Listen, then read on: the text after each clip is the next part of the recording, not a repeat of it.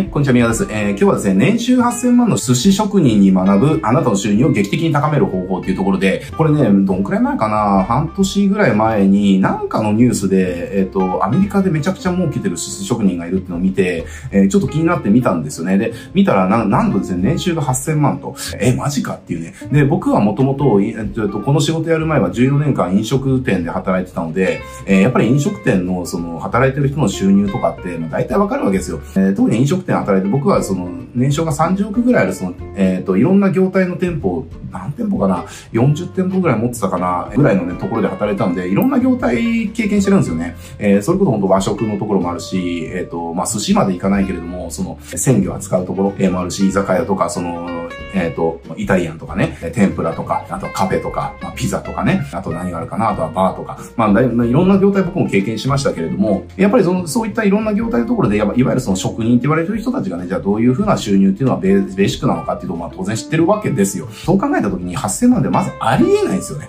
ありえないんですよ。えー、だからじゃあ何をしてこの人8000万もその収入を得てるのかっていうのがすごい気になってそれ見てみたんですよね。で、それ見てみてすごいね、納得したんです。あ、なんか僕なんかよりも全然すごいなっていう、その寿司職人の方のその自分の、なんだ、寿司職人が自分の収入を上げるって自分のビジネスじゃないですか。だからその寿司職人っていうそのビジネスをいかに最大化するかっていうことを別にマーケティングとかビジネスとかをね、その主でやってないのに、あ、すげえ、なんだろうな、優れた考え方を持ってる方なんだなと思って、すごい記憶に残ってたんです。で、あの、まあ、何をやったのかっていうと、何をやったこれね、すごくね、あの、からくりはシンプルで、寿司職人っていう、その、仕事ですよね。えー、これの価値が最大化されるマーケットに自分を売り込んだっていうだけなんですよ。あの、一言で言っちゃうと。どういうことかっていうと、日本でじゃあ寿司職人とかやったら、まあ、それこそね、なんだろうな、もう、すごい隠れ家的な、その、直で握る寿司、あの、寿司屋とかだったら、まあ、その、月収で50万とかね、まあ、オーナー、オーナーの職人とかになればね、それこそ月収数百万とかいくかもしれないけれども、でもその雇われですよ、これ。今回雇われなんですよ。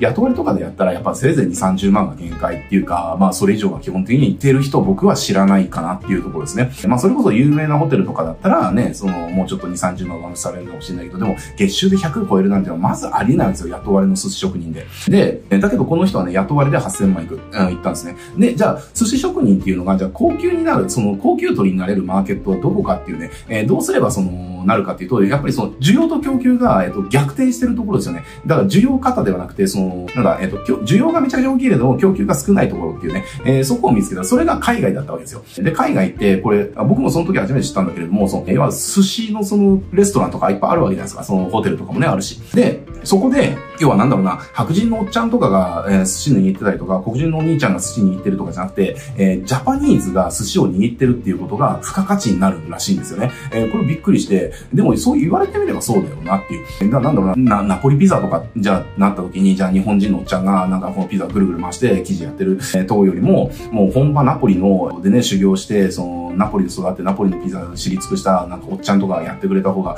まあなんか本場感があるよな、みたいな感じもあるし、みたいなね。まあなんかそういうノリなんだけれども、その、えっ、ー、と、日本人が握る寿司っていうだけで、その寿司の価値が跳ね上がるらしいんですよね。あの、海外って。なので、その、すごいその、有名なホテルとかって、えー、そこのホテルで寿司を握る、その職人をその、探すために、そう、年収で何千万とかっていう求人立つらしいんですよね。だから結局そういうことをしたっていうだけなんですよ。だから、これ自分の収入をね、じゃあ劇的に高める方法を考えたときに、これ考えなきゃいけないいくつかあるんだけど、じゃあ、あなたの、じゃあ、価値が最大化する、えっ、ー、と、じゃあ分野とかジャンルとかまず何なのかっていうことをあなた自身が正確に認識することっていうのがまずスタートラインですね。自分の、じゃあ価値っていうのはどこにあるのかっていうね、えー、自分の価値をどこが高く買ってくれるのかっていうことを考える前に、じゃあそもそも自分の価値っていうのは何なのかっていうことを知らなきゃいけないわけじゃないですか。え、だから自分の価値ですよね。そう、自分がその、自分がやれることとか知ってることとかできることとか経験してきたこととか、えー、そういったものを棚卸ししたときに、じゃあ何が一番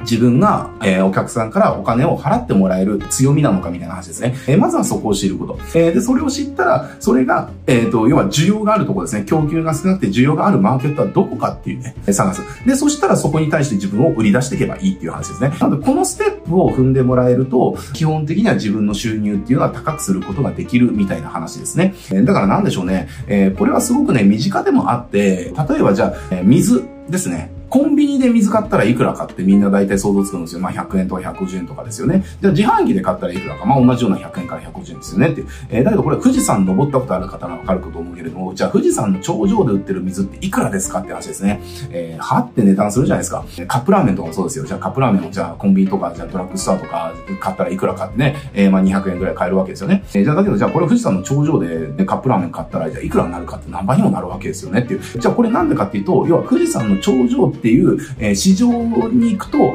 水とか、えっ、ー、と、下界だったらね、100、100円ぐらいで売ってる水とか、200円ぐらいで売ってるカップラーメンが、えー、富士山という頂上っていうマーケットに行くと、何倍もの価値を生まれる。そこには需要と供給のバランスが壊れてるからっていうことなんですよね。えー、だから、えっ、ー、と、自分の単価を上げようと思ったら、えっ、と、まず自分が、その、どういう、どういう価値を提供できる人間なのかを正しく知ること。えで、その提供できる価値っていうのは、どこで提供したら最大化するのか。えこれは要は提供する、そのやり方っていうところはもちろんあるんだけども、それ抜きにして、そもそも自分の価値が、えー、高いマーケットはないかっていうことを探していくっていうね。まあそれがやっぱり自分の単価をその収入っていうのを劇的に高めるのにね、すごい繋がるので、ぜひね、これ自分内製化して、見つめ直してもらいたいなと思います。はい、じゃあ今日はね、これで終わりますけれども、このチャンネルでこうしたライターコンサルの人がね、こう収入上げていくにはどうすればいいかっていう話、いろんなね、僕の経験とか僕のお客さんの事例とか踏まえて紹介してるので、ぜひね、チャンネル登録して他の動画もね、チェックしてみてほしいなと思います。はい、じゃあ今日はこれで終わっていきますね。はい、ご視聴ありがとうございます。